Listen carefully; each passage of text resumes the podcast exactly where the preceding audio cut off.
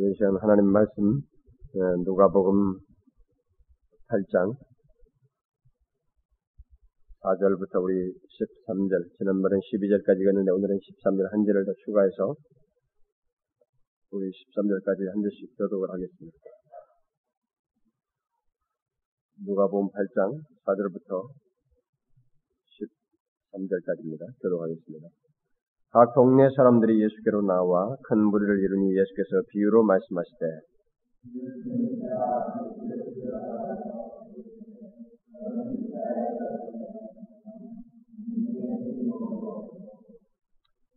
더러는 바위에 떨어짐에 났다가 습기가 없으므로 말랐고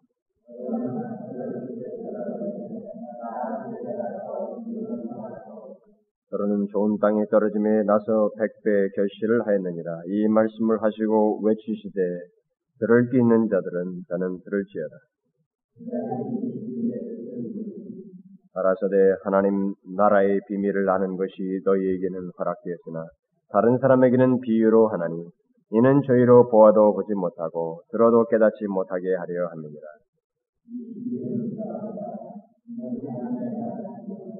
길가에 있다는 것은 말씀을 들은 자니 이에 마귀가 와서 그들로 믿어 구원을 얻지 못하게 하려고 말씀을 그 마음에서 빼앗는 것이요.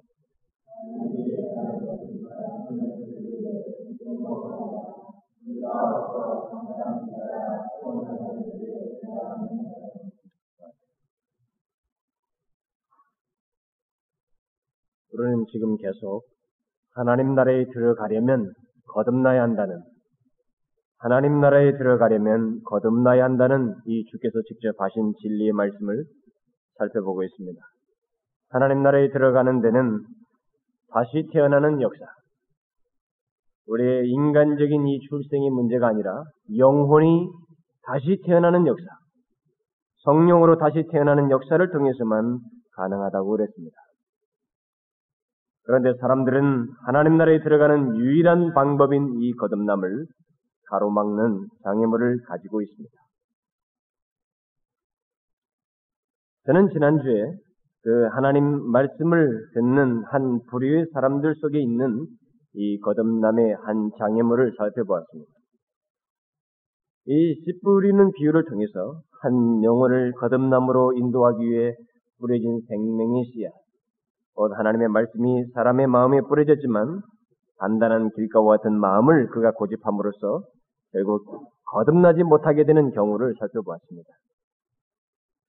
결국 길가와 같은 그 마음이 거듭남의 장애물이 되었다는 것이죠.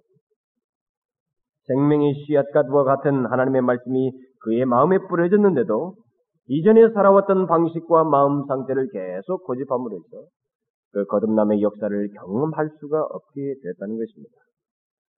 제가 이제 오늘 여기서 살펴보려는 말씀은 거듭나지 못하는 못하도록 막는 또 다른 마음 상태에 대한 주께서 하신 말씀입니다.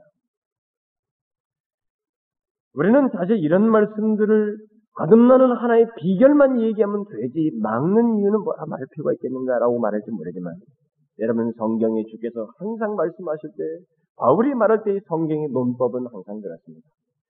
항상 결정적인 얘기를 하기 위해서 그렇지 못한 사례를 먼저 얘기하는 것입니다.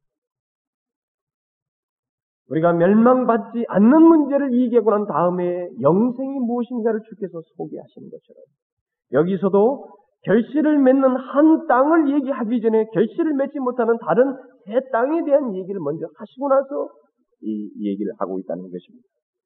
그래서 오늘 우리는 이 두 번째 얘기에서 씨가 또 다른 뿌려진 또 다른 땅에 관한 이 문제를 통해서 거듭나지 못하도록 막는 또 다른 마음 상태가 있다는 것. 결국 장애물을 가지고 있다는 사실을 우리가 여기서 또 한번 생각해 보면서 우리 자신을 점검해 보려고 하는 것입니다. 저는 지난주에도 말씀을 드렸습니다만 이 구원의 역사, 다시 말하면 거듭남의 역사의 시작은 생명의 씨앗과도 같은 하나님의 말씀과 직접 관련되어 있습니다. 한 영혼이 거듭나는 데는 이 하나님의 말씀과 직접적으로 관련되어 있습니다. 다시 말하면 생명의 역사는 그 뿌려진 생명의 씨앗이 뿌리를 내리고 계속 자라서 열매를 맺도록 하게 하는 어떤 토양과 관계되는 것처럼 하나님의 말씀을 듣는 마음 상태와 밀접하게 관련되어 있다는 것입니다. 생명의 씨앗인 하나님의 말씀 가지고 듣느냐에 따라서 거듭남의 역사는 시작되기도 하고 거절되기도 하는 것입니다. 우리가 그 살펴보려는 오늘 본문 그 말씀은 이 구원의 열매를 맺지 못하게 하는 두 번째 마음의 토양입니다. 먼저 본문을 설명하고 그 다음에 그 이 비유의 두 번째 말씀에서 왜 씨앗이 생명을 발화하지 못하게 되는지 다시 말하면 거듭남의 장애물이 무엇인지를 여기서 제가 여러분들에게 제시하려는 것입니다. 여러분들은 한번 비추어 봐야 됩니다. 제가 언젠가 또다시 거듭남의 문제를 여러분들이 설교할 수 있을지 잘 모르겠습니다. 그렇게도 많은 너무나도 전해야 할 수많은 말씀이 성경에 있는데 대해서 이 주제를 먼저 또다시 반복해야 할 시간이 언제 있을지 모르겠어요. 그러나 저는 계속 지금 하고 있습니다. 이 계기를 통해서 여러분들은 진지하게 영혼의 거듭남을 통해서만이 천국에 들어갈 수 있다는 것, 하나님 나라에 들어갈 수 있다는 것, 다른 것을 모든 것을 포기해서라도 들어가야 할 하나님 나라에 들어가는 유일한 관문으로서 제시한 이 거듭남의 문제를 여러분들은 진지하게 생각하셔야 된다는 것입니다. 그런데 거기에는 장애물이 있다는 것이죠. 각 사람이 장애물들을 가지고 있다는 것입니다.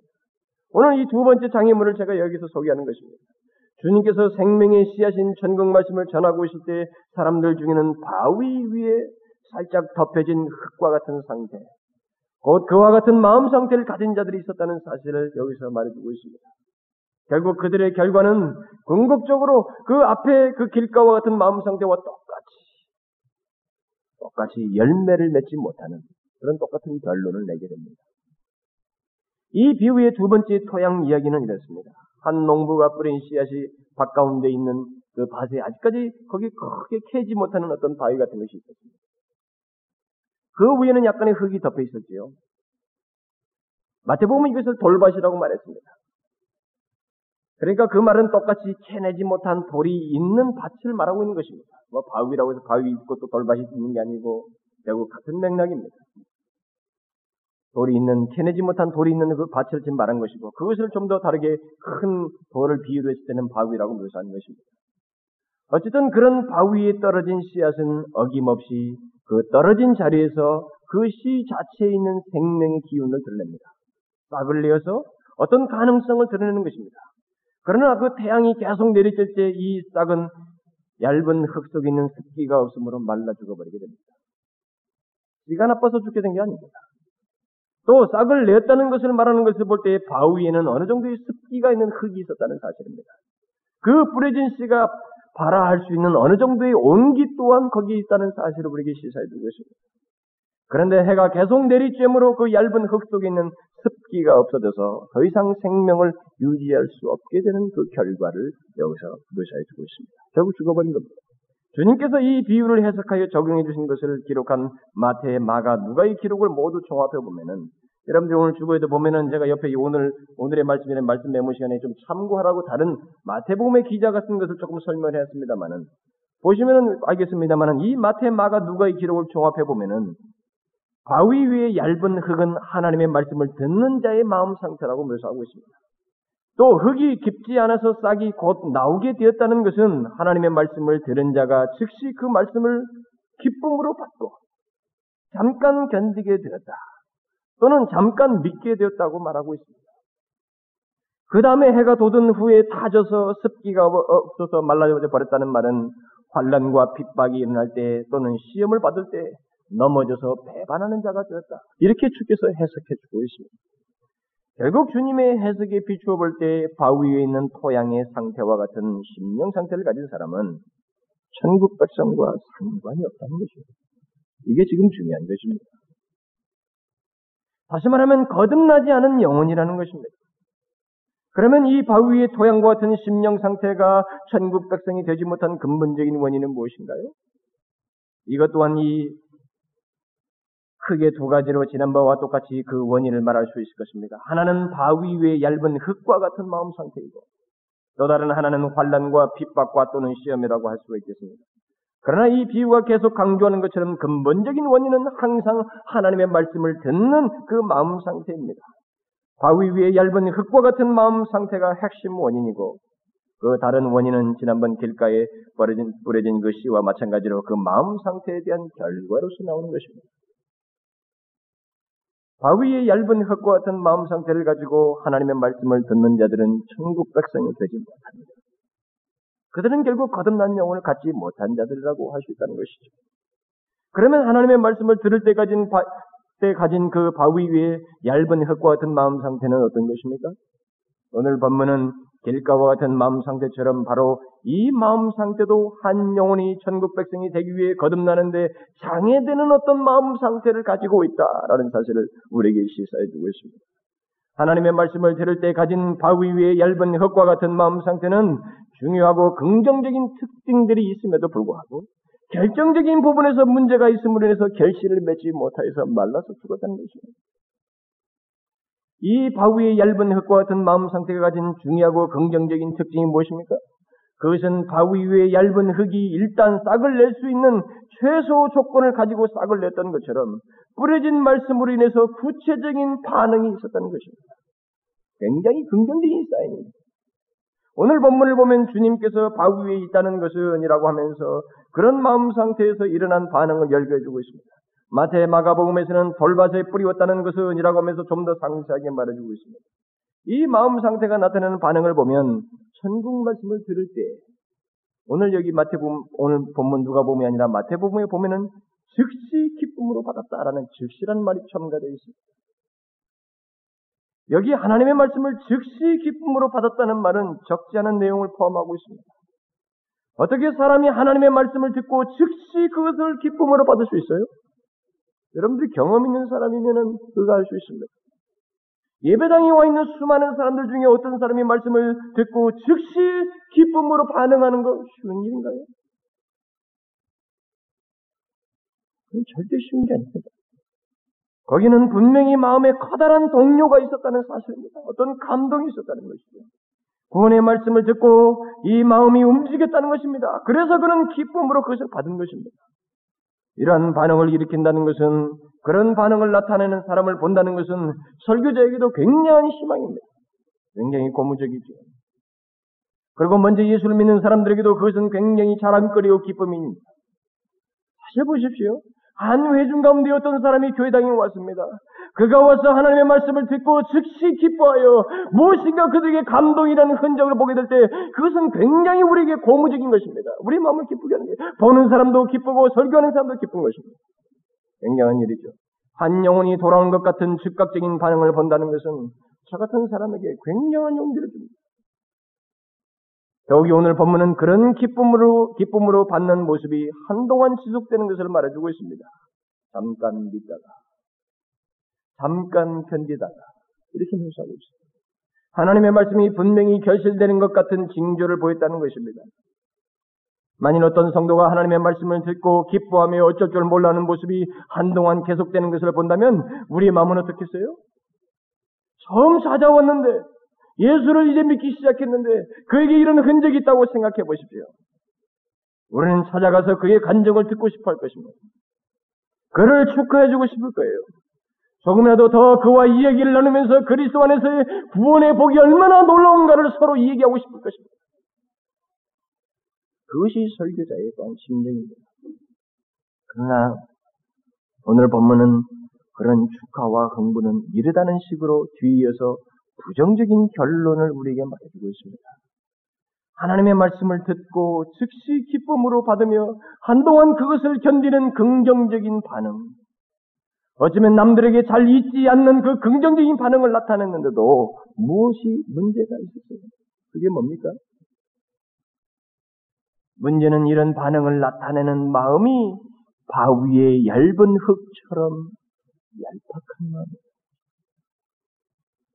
깊지가 않았다는 것입니다. 이게 문제예요.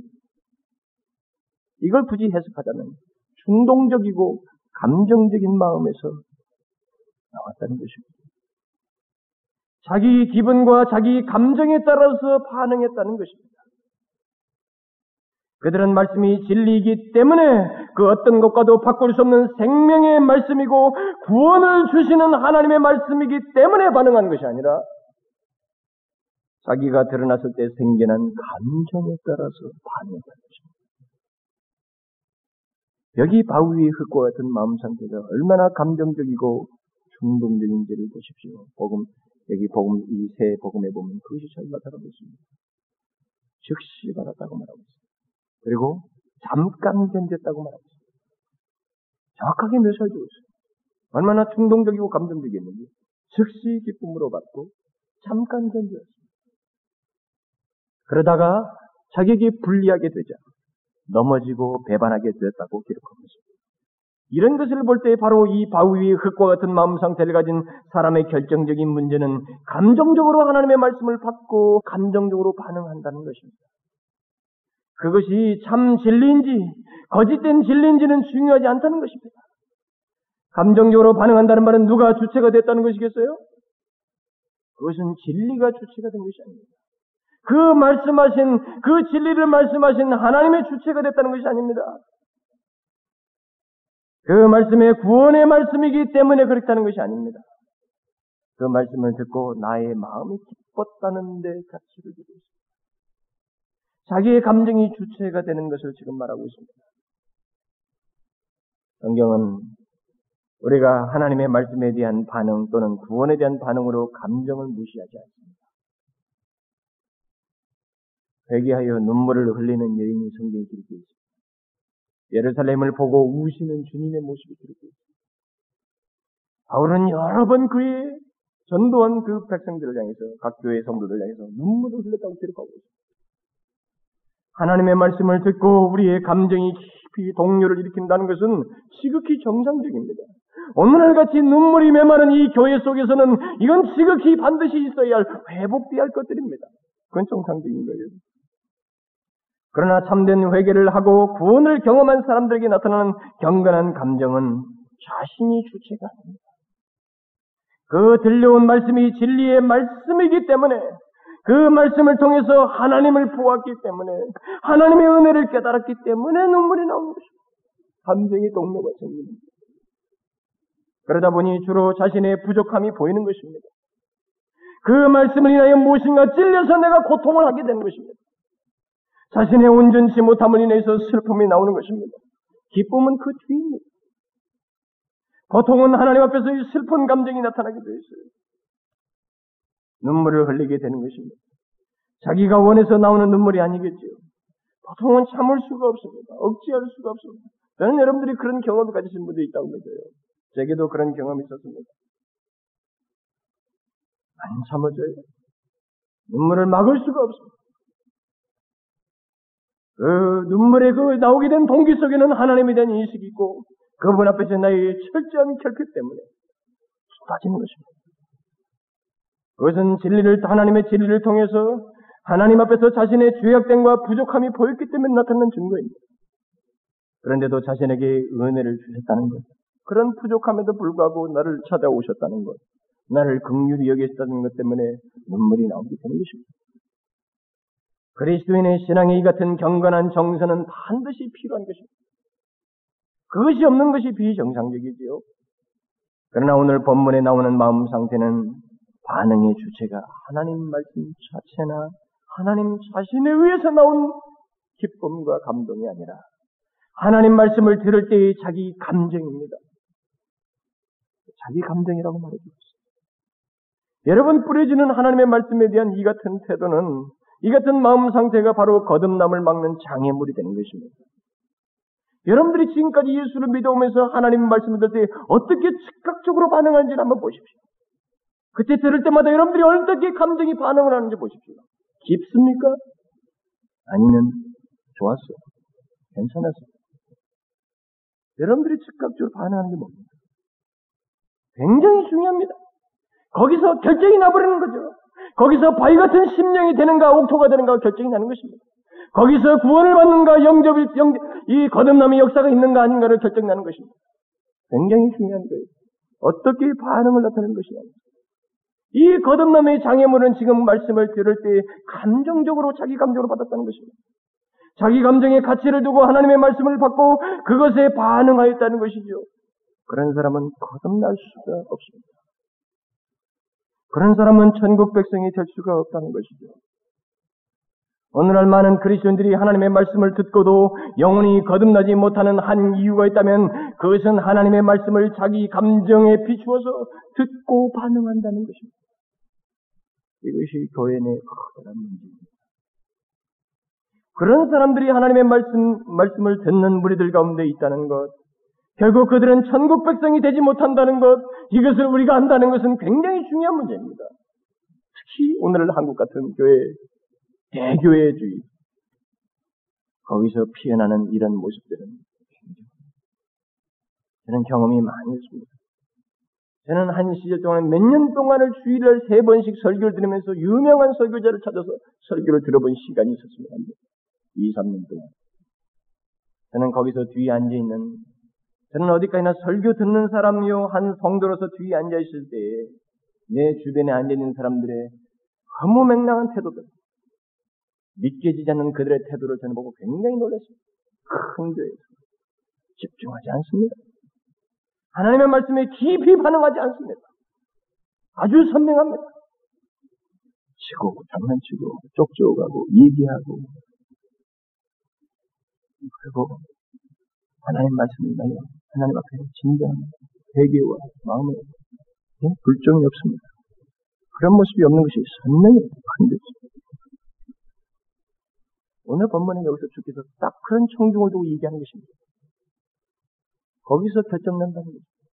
거듭나는 영혼과 거듭나지 못하는 영혼. 하나님 나라에 들어가기 위해서 거듭나는 영혼과 그러지 못한 영혼이 거기서 결정난다는 거예요. 주님께서 이런 말씀을 하셨을 때는 그런 사람들이 우리들 가운데도 있을 수 있음을 그때 당시도 있었겠지만 앞으로도 있을 수 있을 가능성을 생각하고 우리에게 주신 계시적인 말씀입니다. 우리의 현실 속에 그런 모습이 있다는 것이죠. 중생치 못한 채 감정적이고 중동적인 신앙생활을 하는 사람이 있을 수 있다는 것입니다. 내가 이 말씀을 살피는 오직 한 가지 이유는 이런 사람들을 파헤쳐서 집어내려는 것이 아닙니다. 저는 거듭나서 하나님 나라에 들어가는 길을 여러분에게 제시하기 위해서입니다. 각 사람이 가지고 있는 장애물들을 제거함으로 인해서 거듭나는 역사가 여러분 전체에 있기를 저는 간절히 소원합니다. 제가 두려워하는 것은 한 가지입니다. 너에게 버스에 가서 사역할 수 있는 기회와 시간을 주었는데 너의 사역을 통해서 얼마나 영혼들이 하나님 앞에 진정으로 회심했는가.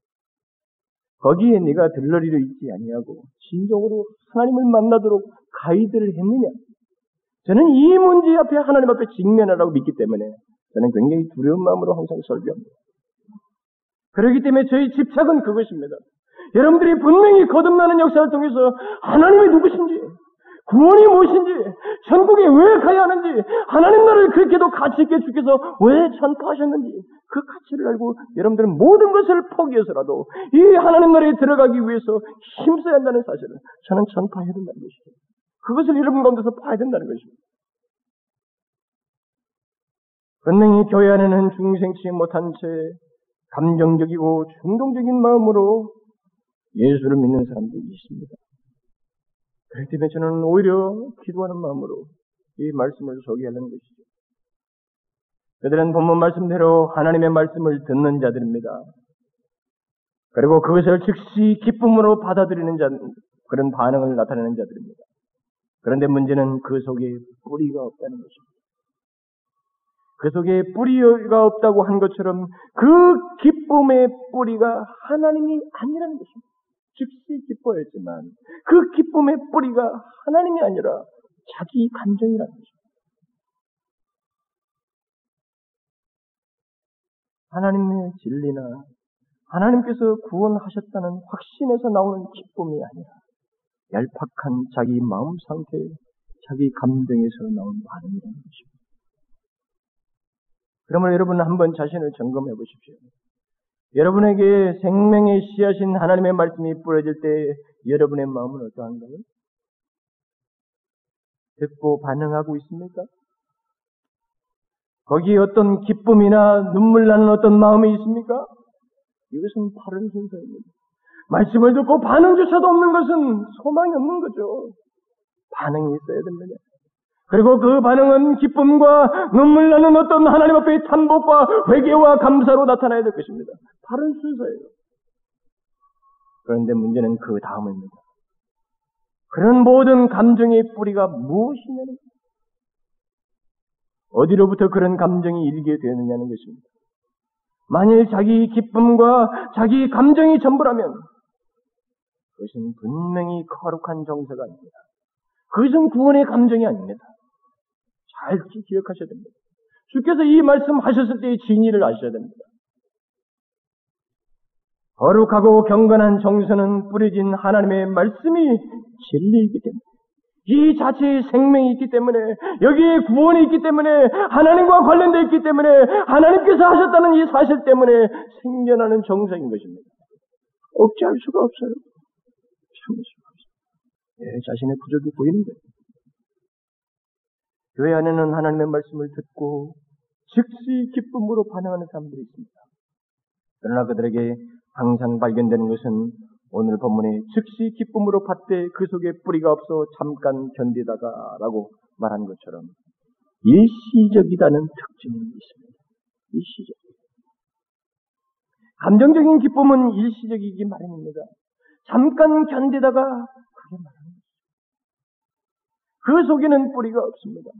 하나님의 은혜를 받았다고 하며 즉시 기뻐하는 사람을 볼 때 그가 받았다고 하는 하나님의 은혜의 진정성을 알아보려면 그것의 지속성을 보면 합니다. 바위 위의 흙과 같은 마음을 가진 사람들은 즉시 기뻐하면서 말씀을 받고 어찌할 줄을 몰라야 하지만 오래 가지 못합니다. 잠깐 견디고 맙니다. 그 속에 진리의 뿌리가 없습니다.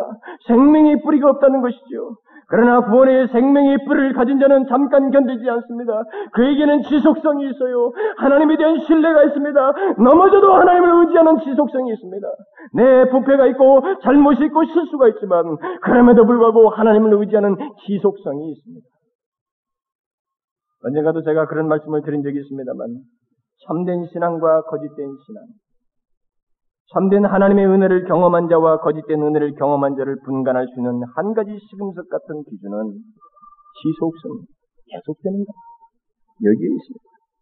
하나님의 은혜를 참으로 알고 참된 신앙을 가진 자는 들쑥날쑥하지 않습니다.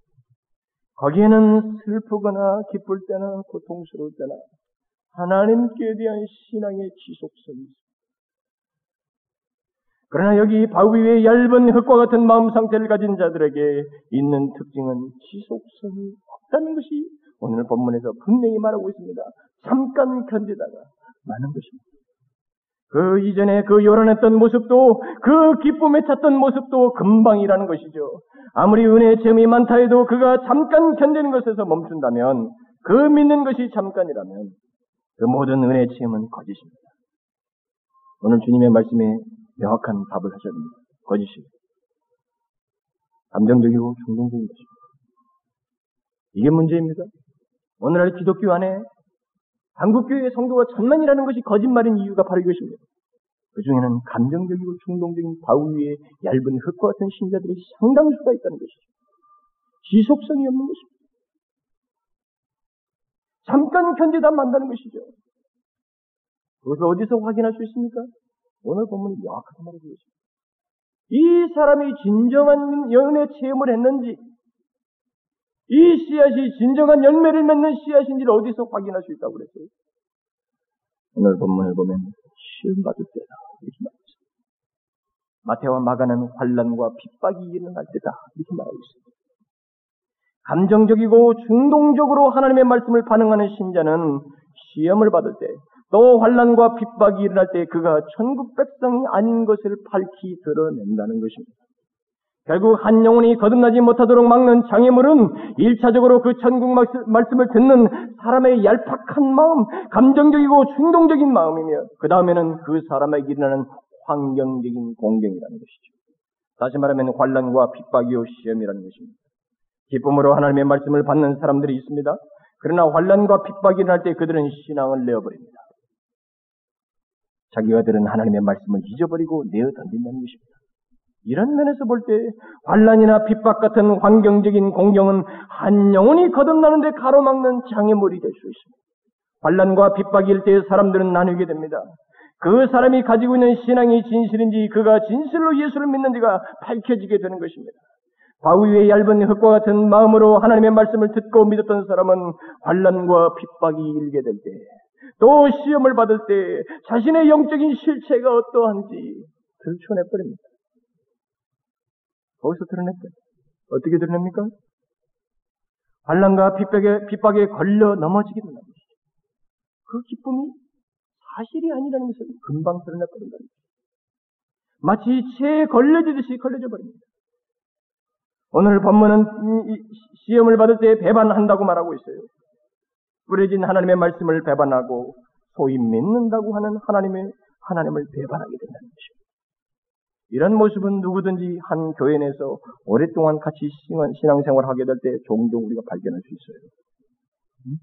한때 기뻐서 자원하고 봉사도 하고 열심을 내는 사람, 또 한때의 찬송으로 은혜를 받아 눈물을 흘리며 교회 생활을 열심히 하던 사람이 잠시 후에 그에게 불어닥치는 관란과 핍박, 시험에 너무 쉽게 넘어지고 심지어 교회를 떠나는 경우를 보게 되는 것입니다.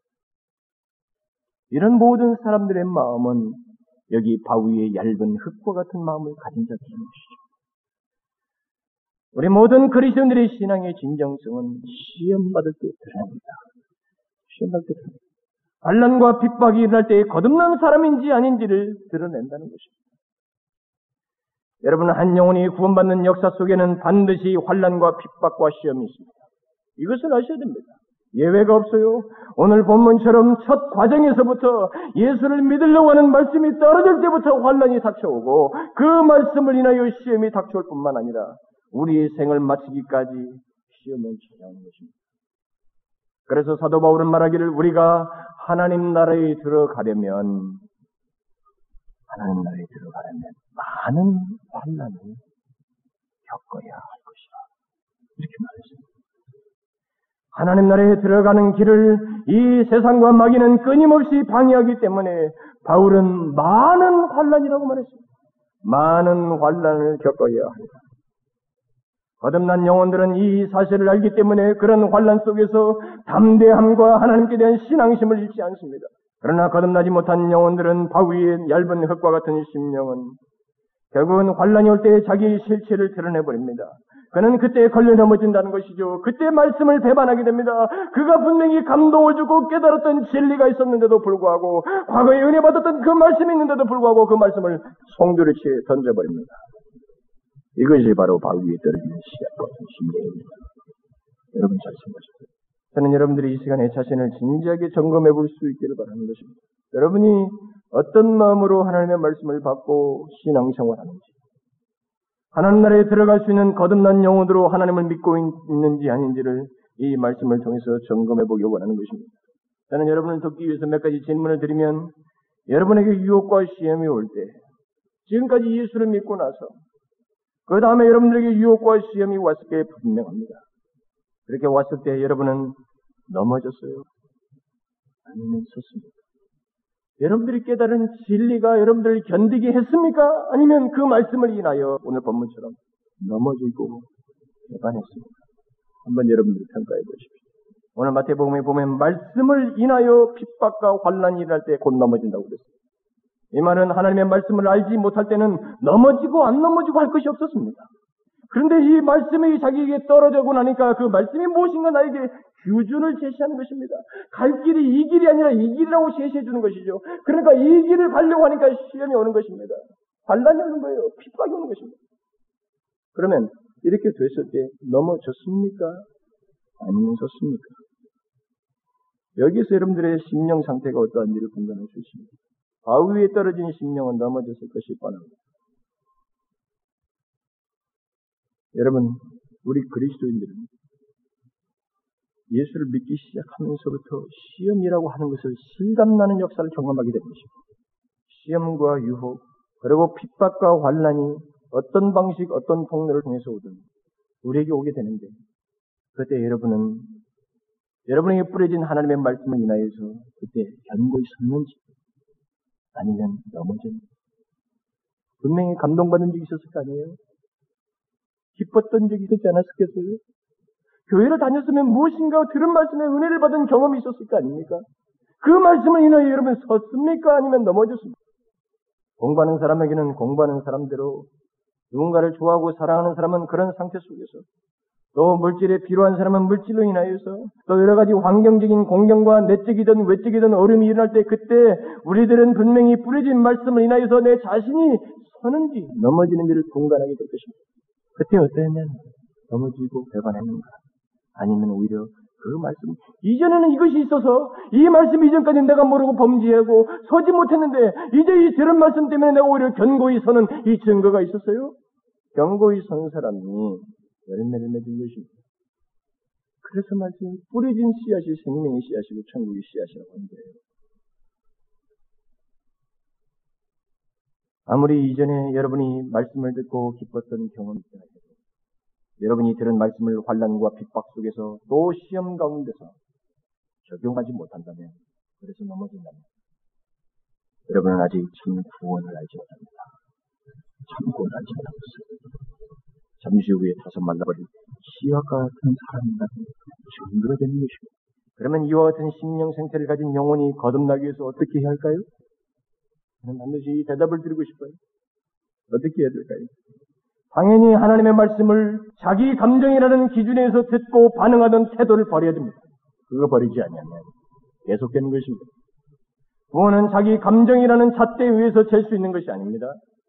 그리고 천국은 사람의 기분에 좋게 하는 곳이 아닙니다. 사람의 감정과 기분을 맞추어 주는 하나님의 말씀은 성경에 한 구절도 없어요. 사람들이 그렇게 들을 뿐입니다. 또 그렇게 전하는 사람이 있다면 그렇게 전하는 거짓된 복음인 것입니다. 하나님의 말씀 전국 씨앗은 사람의 감정과 기분을 위해서 뿌려진 씨앗이 아닙니다.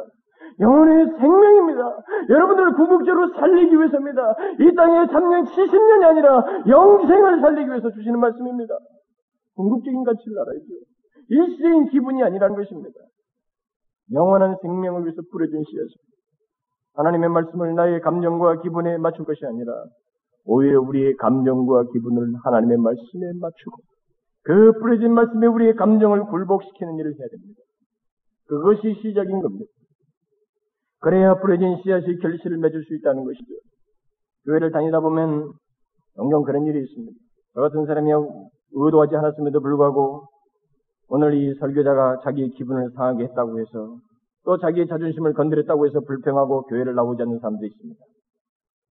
이런 모든 태도는 자기 감정이라는 잣대에 의해서 하나님의 말씀을 쟤는 아직도 거듭나지 못한 사람의 심령 상태입니다.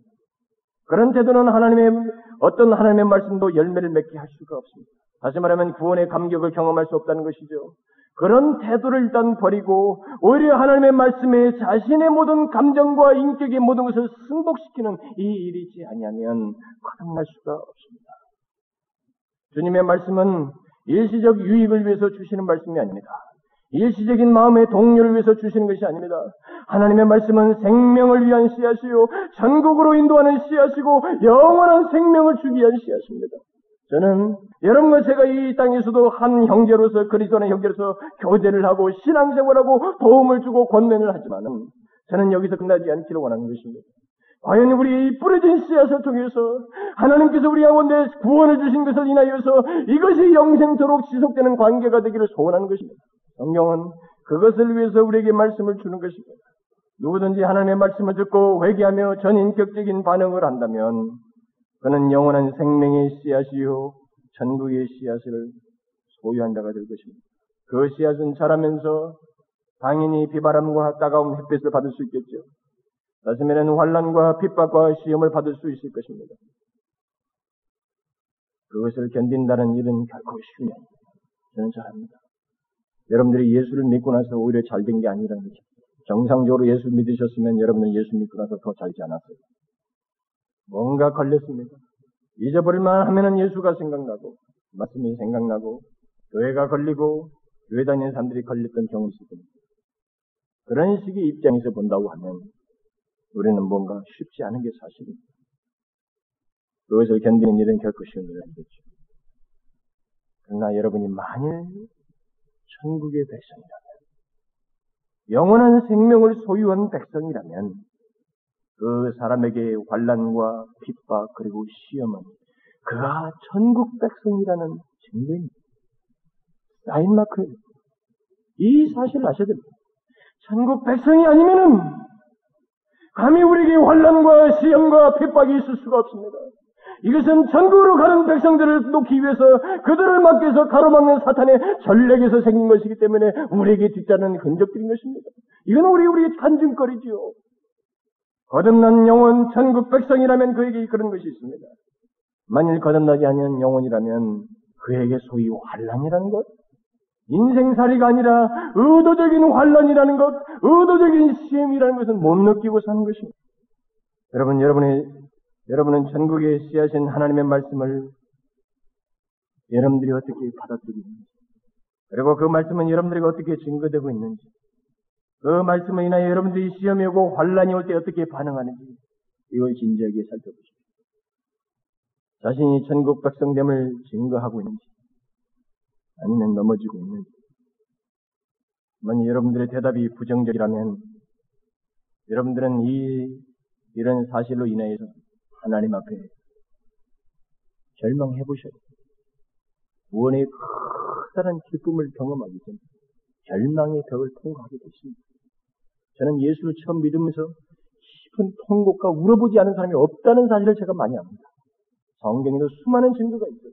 만일 이런 대답에서 내가 지금까지 넘어지고 환란과 핍박을 인하여서 그리스도인이라는 증거가 나타나지 않았다면 이런 사실로 인하여서 하나님 앞에 절망해 보십시오. 왜? 왜 이토록 구원의 복음이 나에게서 결실되지 못하는가? 나는 아직도 왜 이 참된 구원을 소유하지 못하는가? 왜 이 천국 백성이라는 프라이드를 갖지 못하고 살아가는가? 하나님 앞에 절망해 보셔야 됩니다. 그렇게 될 때 여러분은 분명히 자기 자신의 부족을 느끼게 될 것입니다. 왜 그러는가? 왜 이렇게 내 의지가 약한가? 내 몸에는 왜 이렇게 죄악이 소슴치는가? 이 문제를 가지고 부족을 느끼면서 하나님께 도우심을 구할 것입니다. 오 하나님, 내게는 억제할 수 없는 이 죄악의 본성이 있나이다. 나를 도와주십시오. 그러면서 간절하고 진지하게 기도해볼 것입니다. 여러분 자신의 힘으로는 할 수 없음을 만일 깨달았다면 그는 그 깨닫는 데서 멈추지 말고 구해야 됩니다. 여러분의 구원을 위해서 그런 절망스러운 자신의 상태로부터 구원해 주시기를 하나님께 간절히 구하는 일을 해야 됩니다. 진정 원하시는가요? 진정 구원을 원하십니까? 여러분들이 정말 천국 백성이 되기를 원하십니까? 하나님 나라에 들어가기를 원하시는가요? 그러면 진정으로 삼하셔. 입술로 한번 해보는 게 아니라 진심으로 사모하였습니다. 하나님, 내 힘으로 되지 않습니다. 저는 주를 의지할 수밖에 없어. 도와주십시오. 주께서 반응하실 때까지 제가 이 간구를 드릴 것이온즉 도와주십시오. 그렇게 구해야 됩니다. 여기 바위의 얇은 흙과 같은 마음 상태를 가진 사람은 자신의 태도를 바꾸고 그런 간절한 기도를 하나님께 드려야 됩니다. 하나님 나라에 들어가기 위해서 참 구원의 생명을 소유하기 위해서 거듭나기 위해서 하나님께 간절히 도움을 구하는 사람에 의해서만 거듭남의 역사가 시작됩니다. 그냥 주어지지 않습니다. 하나님께 도움을 구하십시오. 지금까지 하나님의 말씀을 기쁨으로 받았다가 또 다시 원점으로 돌아갔다가 이런 일을 반복하고 있는 사람이 있다면 현재까지 여러분의 태도를 분명히 바꿔야 됩니다. 감정에 의해서 하나님의 말씀을 판단하는 태도 바꿔야 됩니다. 근본적으로 여러분에게 생명의 씨앗이 살아갈 수 있는 길을 오히려 하나님께서 이제는 마음을 개간시켜서 주시기를 구해야 됩니다. 여러분 베드로전서 제일 끝에 뭐라고 기록된 줄 알아요? 그리스도를 믿는 것 같다가 그저 저버리고 계속 죄악에 머무는 그런 모습을 두고 뭐라고 말한 줄 아십니까? 개가 그 토하했던 것에 돌아가고 돼지가 씻었다가 더러운 구덩이에 도로 눕는 것 같다. 이런 모습은 불행한 것이죠. 그런데 더욱 불행한 건 뭔지 아십니까? 다시 더러워진 것으로만 끝나는 것이 아닙니다. 더 불행한 것은 그렇게 다시 돌아가는 것, 거기 멈추지 않는 애반하는 것 같은 모습, 자기 타서, 말라 죽는 것 같은 모습, 영생을 얻지 못하는 것, 멸망당하는 것, 이게 더 비극적입니다. 여러분, 하나님 나라에 들어가지 못하는 것, 비극입니다. 영원한 비극이에요. 한순간 깨닫는 비극이 아닙니다. 저는 이 사실을 알기 때문에 전국의 주인이신 주께서 직접 이런 말씀을 강력하게 말씀하시기 저는 말을 하고 싶습니다. 대언해야 됩니다. 여러분 거듭나야 됩니다. 이 하나님 나라에 들어가기 위해서 거듭나야 됩니다. 반드시 거듭나야 됩니다. 이것을 위해서 대가를 지불하십시오.